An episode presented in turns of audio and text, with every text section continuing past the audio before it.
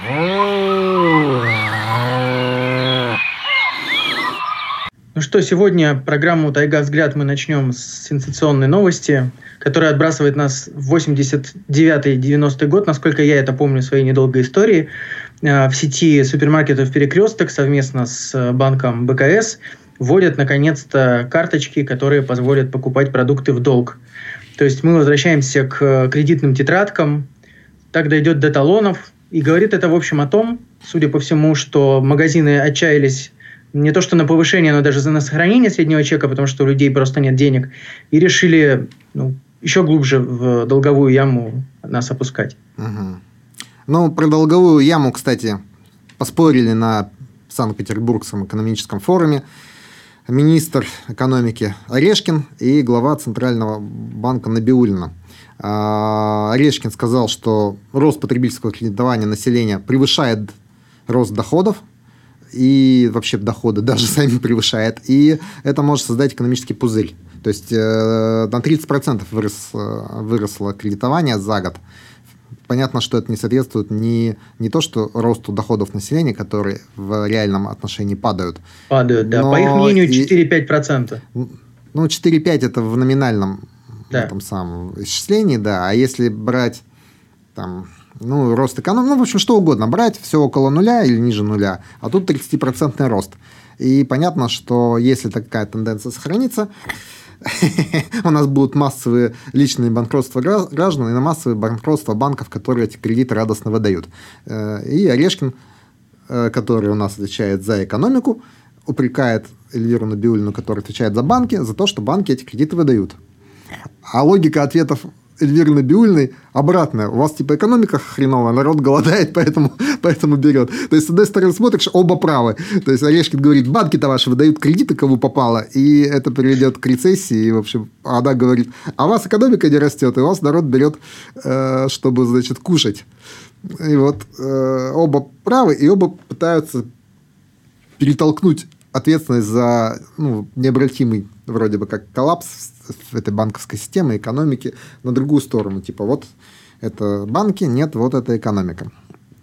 Ну и, кстати говоря, я с тобой не соглашусь, что а, вот эта история с перехлестком, с, с кредитными картами, и точнее, с, как сказать, с продажей продуктов в кредит, это уже давно практика, уже много лет в э, селах вот где люди друг друга знают, там ну... в сельских магазинах тетрадки, и люди давно уже покупают в кредит до ближайшей зарплаты. А, и, ну, я, кстати, подумал, что вот у нас правительство обеспокоено падением рейтинга Путина.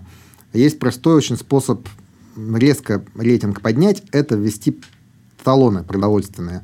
Ну, да, Когда вот я людям говорю, просто по факту, по факту их существования будут раздавать даром какое-нибудь там зерно, гречку. А... Помнишь, в Госдуме, по-моему, или в правительстве уже были же проекты выдачи этих карт для гречки, там, хлеба ну, и так далее. Да, ну набор продуктовый нужен, чтобы человек там мог себе сварить и не умереть с голоду. А, каждый день какую-нибудь похлебку ну, кашу там, еще что-то в таком духе. Государству это на самом деле почти ничего не стоит, особенно если учесть, что они давят э, бульдозерами а, яблоки и яблоки вообще любую еду, и, да. и так далее. А, а вот это население... Мясо, уни... мясо уничтожают тоже там как-то, зарывают да. и так далее. А у этого населения все равно денег нет. То есть нужно эти продуктовые талоны, чтобы все было как в советское время, нужно обеспечить, чтобы была очередь, 2 часа или 3 часа за получением этого набора. Естественно, любой человек, у которого есть деньги, он в эту очередь не пойдет, и поэтому произойдет точно э, разделение людей, тех, у кого есть деньги, и кто будут их тратить в, в магазинах на наших олигархов, монополистов и так далее. И на тех, у кого уже денег не осталось, им просто вот выдавать таким вот даже унизительным способом. И они даже за это будут благодарны и пойдут голосовать как надо. Я, кстати, хочу подчеркнуть, что а, для получения вот этой карточки, для покупки в кредит, требуется всего лишь паспорт. То есть тебя не, не требуют ни кредитную историю, ничего, никто не будет разбираться, в каком на самом деле ты находишься в финансовом состоянии. Явно, что этим... А, ну нет. Это, это... Паспорта вполне достаточно, чтобы разобраться с финансовым состоянием человека. На кассе. Да, войти все эти истории, ну, то есть карточку-то ему дают один раз, потом он и будет пользоваться. Вот он получает, он, они тут же в базу данных забивают, смотрят, То есть, так как у банков есть все эти базы данных, и учитывая, как у нас дело обстоит с персональными данными в стране, а, то пробить человека по паспорту вполне ну, какой-нибудь там торговая сеть себе может позволить. Ну, не торговая сеть, они же это вместе с банком сделали. Поэтому ну, банк... у банка прямой доступ ко всем базам э, кредитных историй. Поэтому другое дело, что человек, который набирает э, продукты в кредит, по-моему, априори не платежеспособен. То есть можно надеяться, что когда-нибудь он там станет покрепче на ноги и рассчитается и так далее. Но понятно, что это последняя или предпоследняя ступень перед тем, как э, ну, попадать в личные банкроты и, и так далее. Ну, смотри, но это может быть, э, ну, подавляющее большинство живет, ну, по крайней мере, не в Москве, от зарплаты до зарплаты, и бывает такое, что наступает кассовый разрыв, там, условно говоря, на выходные. Ну, наверное, это может быть выходом. Ну, да, так же, как Сбербанк, ну, многие банки выдают кредитные карты, ты можешь там взять кредит, и есть период, там, типа 50 дней, когда ты не платишь период. процент. То есть таких э, вариантов, ну, их много. Этот же перекресток не единственный их предлагает. Ну, наверное, да. То есть кто-то будет пользоваться просто от зарплаты до зарплаты. Но привычка к жизни в кредит рано или поздно человека приведет к тому, что он не сможет рассчитаться по такому кредиту. Да, согласен с тобой. Как человек, у которого был большой кредит, это, это очень очень порочная, пагубная, тяжелая, главная жизнь. И, и, в общем, не дай бог.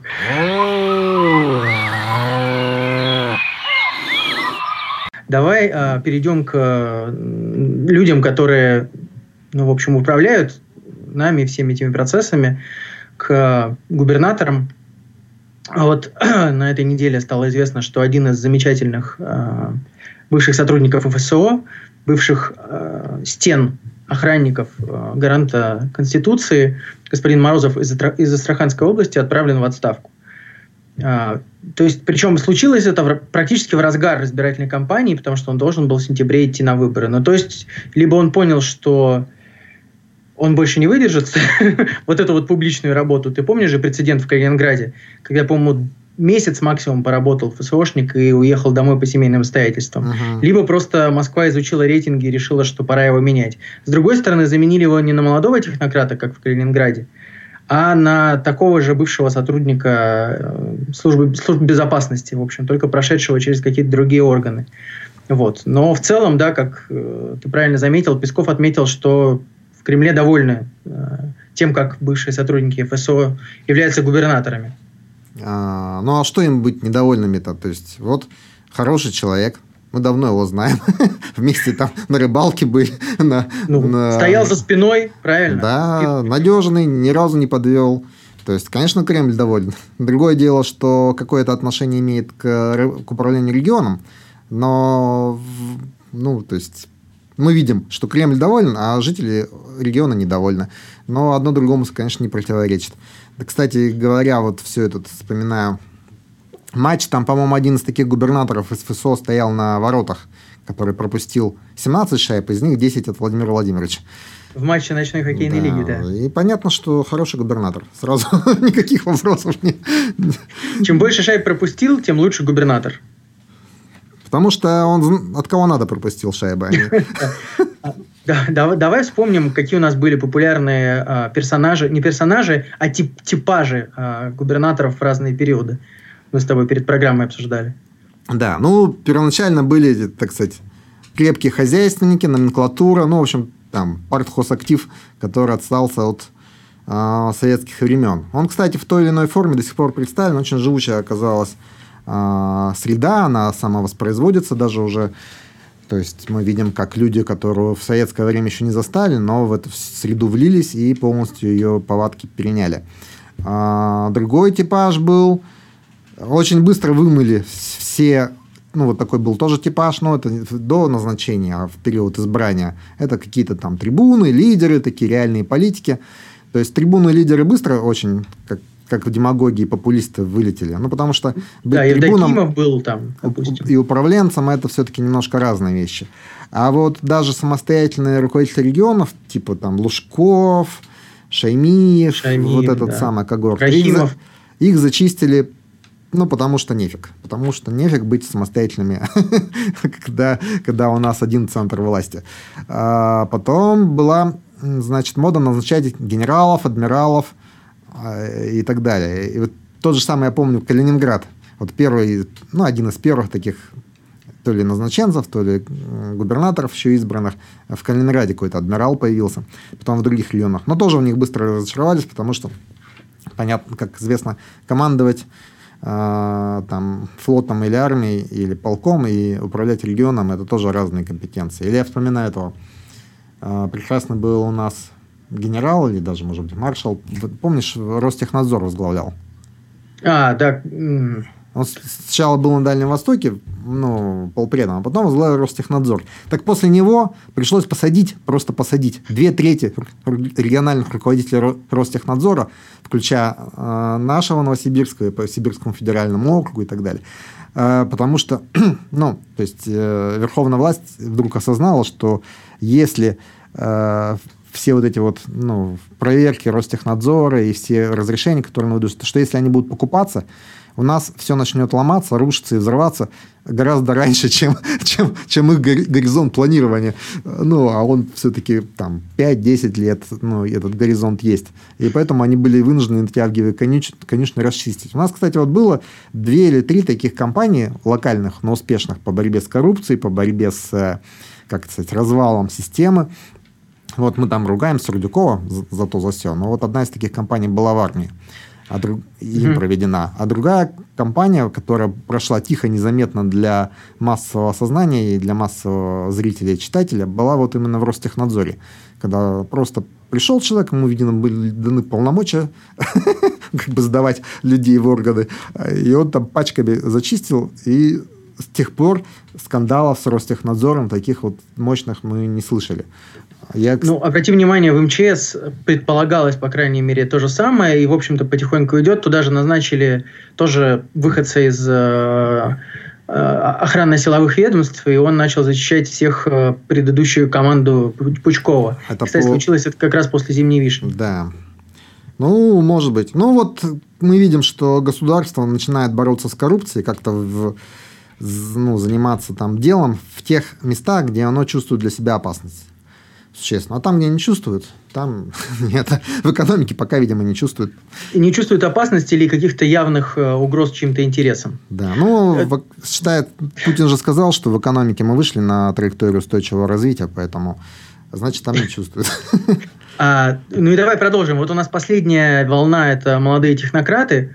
А, вот, да, да. Мы кто, кто еще да. у нас остался? Не Олигархи еще были. Вот Абрамович на Чукотку был назначен в свое время. И, э, ну, точнее так, делегирован еще тогда, то есть он там избрался. Э, Дерипаску все сватало, не Дерипаску, Виксельберга или Дерипаску сватали на Камчатку. Ну, в общем, как, какие-то такие были. Но кроме Абрамовича, по-моему, не было. А, по Красноярский больше... край. Вот если не считать Хлопонина а, и с последующим Кузнецовым, они же тоже, как сказать, условно олигархи. Ну, они же не владельцы бизнеса, они скорее топ-менеджеры. Ну, топ-менеджеры, да. да. Так. Ну, кто... Не, ну топ-менеджеры-то были на, на, да. в Мурманской области, там, ну, ну, как бы это такая более распространенная. Межрегион газы всякие, Газпромы, Омск, Томск, э, Краснодар.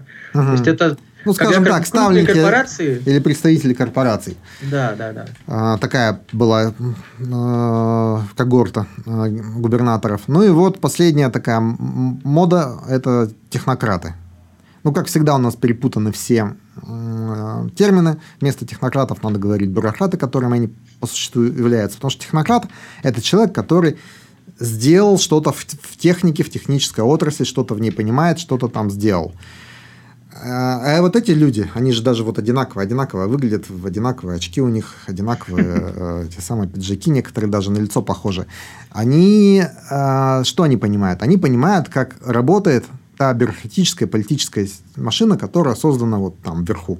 Как, ну, по каким правилам, какие там KPI, э, как бумажки носить из одного кабинета в другой, как правильно заполнять э, эту самую там бегунок на, на документе.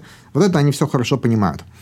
И, но пункт первый. А хороша ли эта система? Вот очень спорный вопрос. А пункт второй. Все-таки, будучи представителем ну, там власти, ну или, скажем так, губернатором в регионе, надо понимать, как регион устроен, что ему надо, а, что хотят люди, а, чем они могут быть недовольны, там, какие в этом регионе есть элиты, как с ними разговаривать, с кем договариваться, кого надо уничтожать там, выжигать каленым железом. А если выжигать, то как? Ну и так далее. То есть э, людей из э, там, плохо или хорошо отлаженной бюрократической машины, в которой, понятно, здесь бумажку взял, туда отнес, там, заполнил эти самые, ввергают в реальную политическую жизнь, где нужно каждый день принимать решения, наступая на чьи-то интересы или, наоборот, а, продвигая чьи-то интересы. И я думаю, что они там впадают в ступор массово и, так сказать, просто перестают, перестают что-либо делать.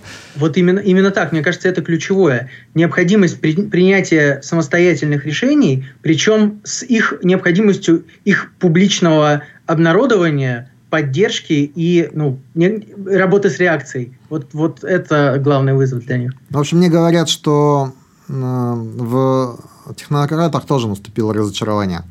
И вот интересно, кого теперь будут сватать на регионы. Да, то вот есть, это то есть, я как, говорю, как, кто остался. Поразительная вещь. Какого, какой не возьми типаж губернатора, через какое-то время наступает в нем разочарование.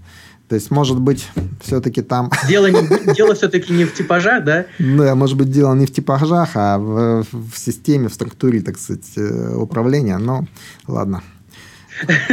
Посмотрим. На, посмотрим на следующую формацию.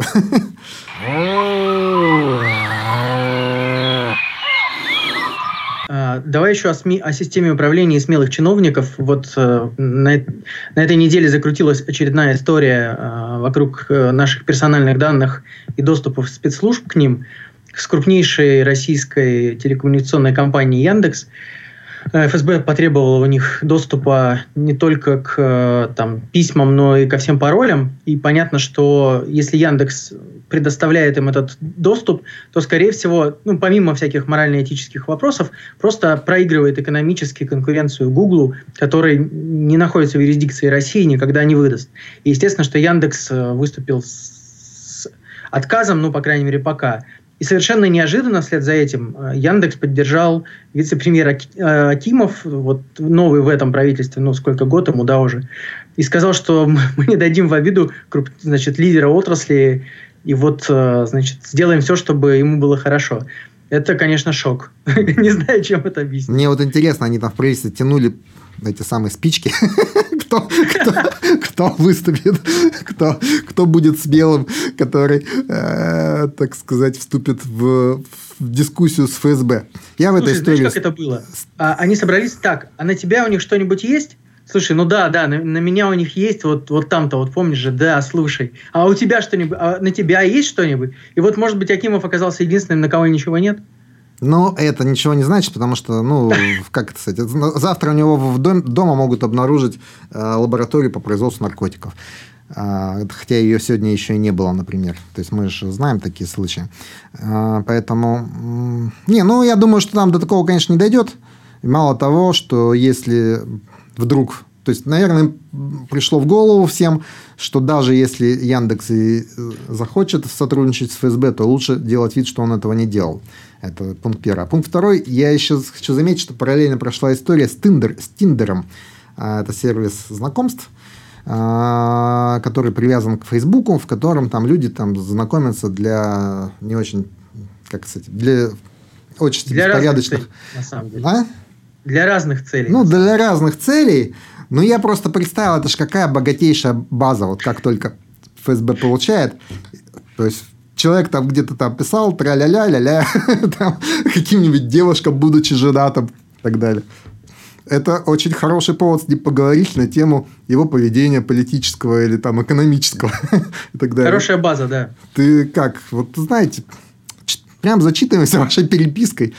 Думаем, что ваши родственники, друзья тоже будут с интересом все это читать. Вот. И главное, тереть поздно. Сейчас все эти пользователи Тиндера массово кинутся там все тереть из аккаунтов, а поздно, потому что закон мировой требует сохранить в течение многих месяцев. Вот. Поэтому, конечно, все, все это так, ну, хихоньки да хахоньки, а все довольно печально может быть.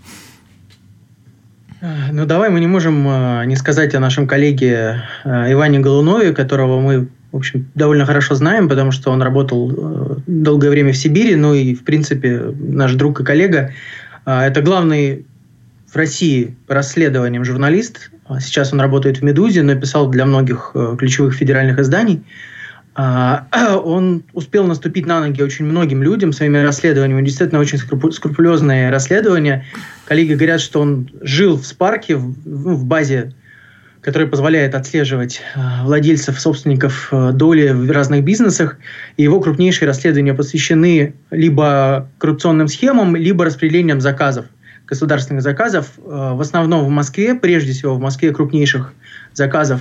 Также РПЦ, а, крупнейших рынков, Новосибирской барахолки, например, он выводил на чистую воду владельцев зимней вишни. Вот, и однажды из-за его расследования в Москве отменили заказ э, на 2,2 миллиарда рублей. Вот. Сложно сказать, э, кому он наступил на ногу, но вот его задержали 6 июня с э, двумя пакетиками, значит, с синтетическими наркотиками с целью, якобы, с целью сбыта. Вот. И более того, после этого классическая история, когда его задерживают, избивают, не дают э, позвонить для свидетельствования, не дают э, сделать смыв и срез ногтей, чтобы доказать, что у него нет связи с наркотиками. И, в общем, раньше мы видели эту схему, и мы ее видели в Чечне, когда Аюбу Титиеву, правозащитнику, подкидывали наркотики, который не мог с ними никак быть связанным. Теперь у нас вот Чечня и в Москве, видимо, по всей России.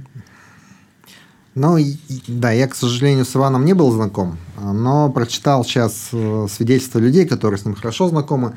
Они пишут, что невозможно себе представить его в роли наркомана, потому что он даже там алкоголь долгое время не потреблял, а потом, ну, потреблял типа бокал красного вина там один раз в неделю, ну, условно говоря. И он был очень увлечен своей работой, вот этими расследованиями и так далее.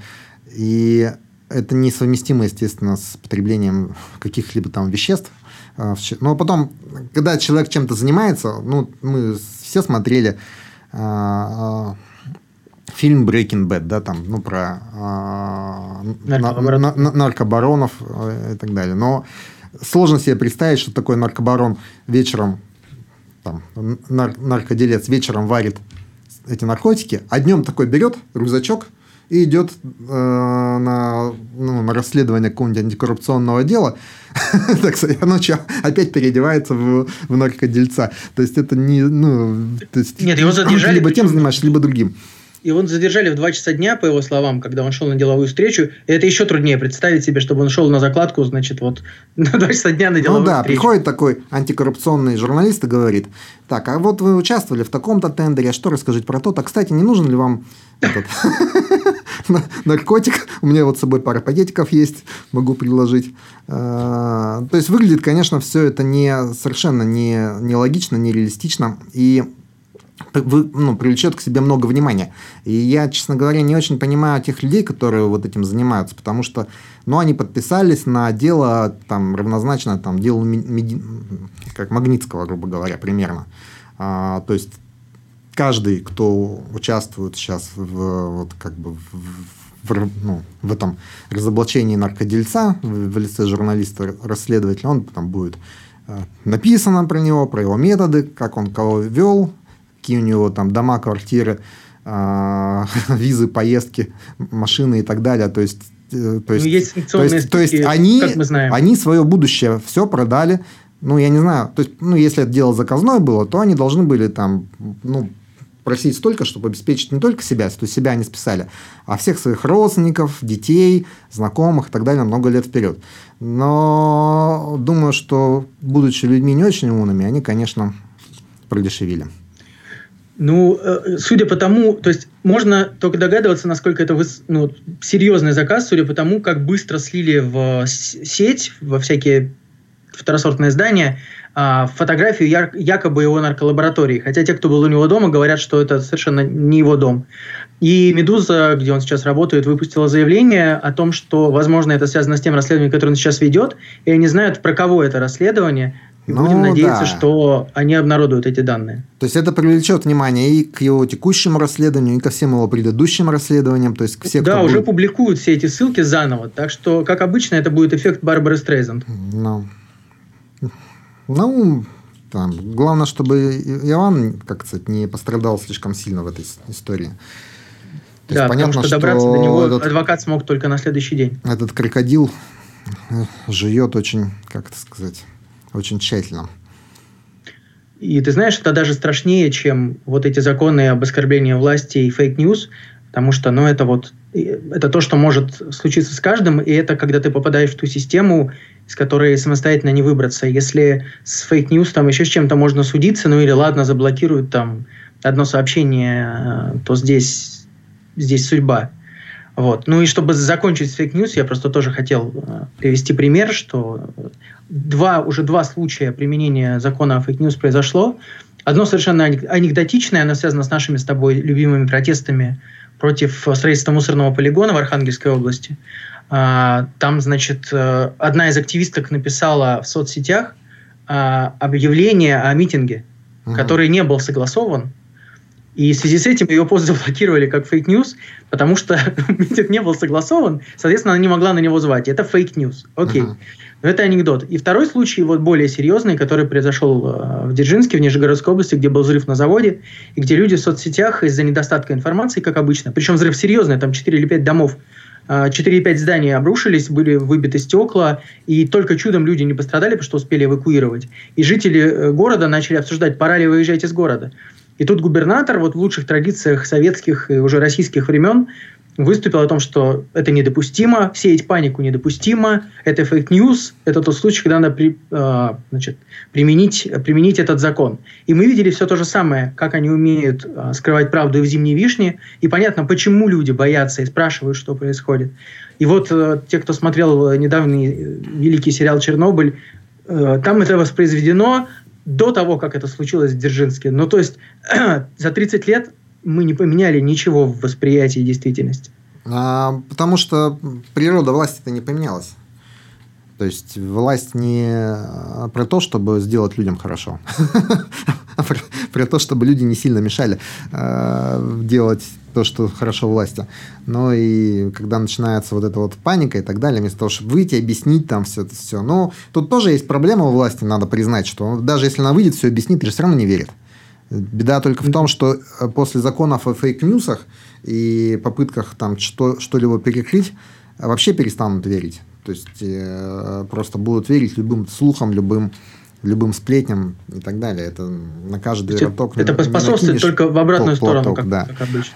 Ну и люди просто уйдут из, из соцсетей, которые Роскомнадзор может заблокировать, Телеграм, который Роскомнадзор не может заблокировать. Не говоря уже о том, что есть много способов передачи информации других, которые, над которыми Роскомнадзор не властен. В общем, будет, будет нарастать. То есть, пока не появятся в обществе и в, во власти, и в, там, средствах массовой информации источники, которым все будут считать авторитетными, будут доверять. То есть, если там сказали вот так вот, значит, так и есть. А, до тех пор ну, будут множиться фейк-ньюсы, не фейк-ньюсы, там ложные и, и правдивые слухи, и люди будут верить тому, во что они хотят верить, а не, а не тому, что говорит власть. И по мере падения авторитета власти и накопления случаев ее вранья, а это тоже попытки скрыть правду, а, люди будут просто начнется обратный эффект. Власть будет что-то говорить, и будут думать, ага, раз они говорят так, значит, на самом деле все значит, наоборот. Все наоборот. Да, и вот когда так случилось в Советском Союзе, вот тогда-то советская власть и пала. Вовсе не там не от плана Даулиса, не от чего, а от собственной лжи, потому что люди перестали ей верить, и даже ту правду, которую советская власть говорила, считали враньем.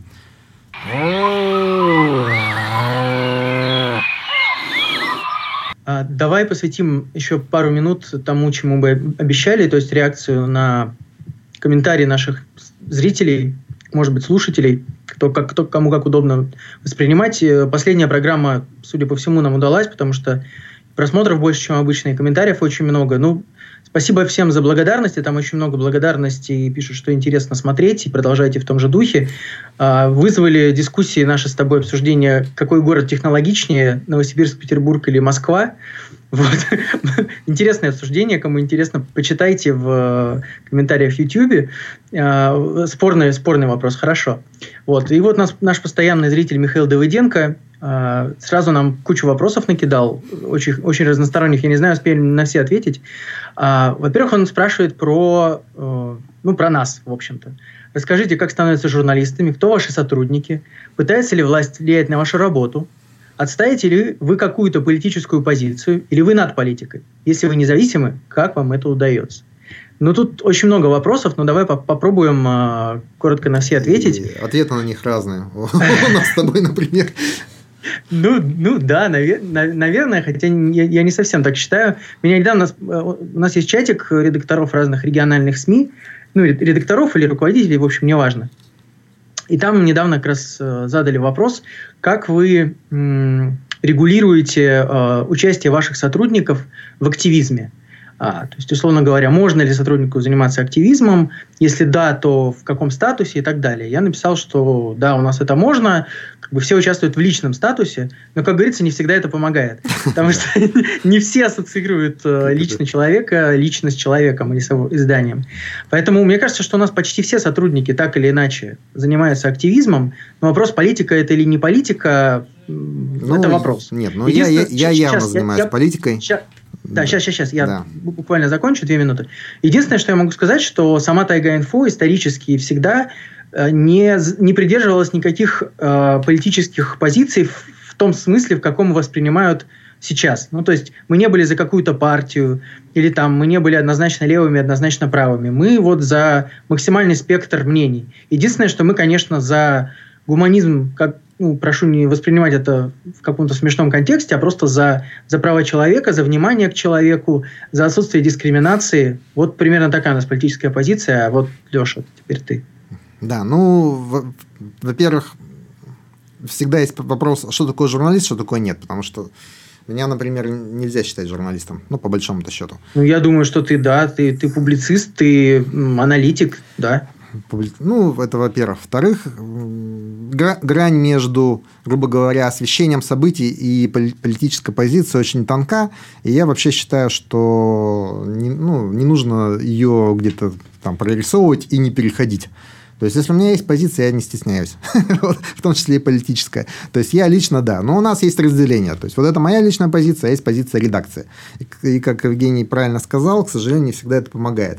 То есть э, были случаи, когда редакция страдала, ну не редакция, скажем так, издание страдало, страдало из-за моих высказываний, там приходили, приходили люди, топали ногами и так далее. Но, тем не менее, ну, и ну, право мое на высказывание, оно остается и э, никак не, не ограничивается. То есть, то есть это, это, это мы строго разделяем. Ну и, безусловно, все-таки, как, как и во всех приличных изданиях, мы стараемся разделять факты и комментарии. Ну, то есть в наших новостях никакой политической как бы позиции быть не должно и не может. А в наших комментариях, пожалуйста, пусть она будет. То есть это как бы... пусть мы не совсем это... там классическое информагентство, но у нас какие-то стандарты есть. Это так, а что но как... наши оппоненты придираются. А вот у вас в заголовке написано. вот вы могли Нет, бы ну... не такое слово употребить, а более мягкое. Ну, конечно, мы стараемся всегда обострять, но не всем это нравится. Причем с каждым годом вот эта вот грань, в которой еще как бы еще можно обострять, она стирается. И, конечно, за последние годы любой даже попытка выстраивать диалог с властью, потому что ну, мы, мы живем в том же мире, что и все остальные, мы, нам интересно получать комментарии, рассказывать людям, что происходит. И с каждым годом э, становится все тяжелее это делать, поэтому мы работаем фактически в одностороннем порядке, потому что власть нас не видит и не слышит, и видеть не хочет, хотя читает при этом. Вот такой парадокс. Потому что читать-то им больше нечего, по большому счету. Но, то есть, да, у власти есть такая проблема, что, с одной стороны, им надо иметь какую-то альтернативную точку зрения, чтобы понимать, что происходит. А с другой стороны, хочется эту точку зрения как бы заткнуть иногда. Главное, чтобы не про них. Ну, да. Так. Все, мы все ответили. Ну, я надеюсь, что мы попытались э, ответить на этот вопрос. Кто наши журналисты? А, Это да, еще, журналистов, да. Да, еще более длинный разговор. Но у нас их не так много. Все замечательные ребята, очень многие работают там года с 2011, а то и раньше ну, вот скажем, там, в, Алексей э, Мазур, который перед вами, Яна Долганина, они работают э, еще раньше, на самом деле. А, ну и читайте, в общем, на наших страницах, вы всех и знаете. Ярослав Власов, Маргарита Логинова, Петр Маняхин, Кирилл Канин нас снимает. В общем, мы сейчас всех перечислили, кто за кадром. А, наш главный редактор Василий Волнухин, который вот э, полтора года уже с нами и как будто, как будто, вли, как будто влит в гранит. А, и у нас многочисленная плеяда, что самое крутое, а, студентов или выпускников, а, только что закончив вуз из Новосибирского госуниверситета, которыми мы гордимся, потому что очень талантливые ребята, а мы стараемся им давать возможность реализоваться. И, может быть, никуда так не хотят на практику студенты, как в тайгу. Мне кажется, что пока это так, мы живем. Вот. Давайте на этой оптимистичной ноте Давайте. Мы эту программу закончим. Да. Спасибо, что... И попрощаемся с вами. Спасибо. И смотрели. пишите комментарии по-прежнему. Смотрите нас и расшаривайте. И мы с удовольствием будем работать для вас дальше.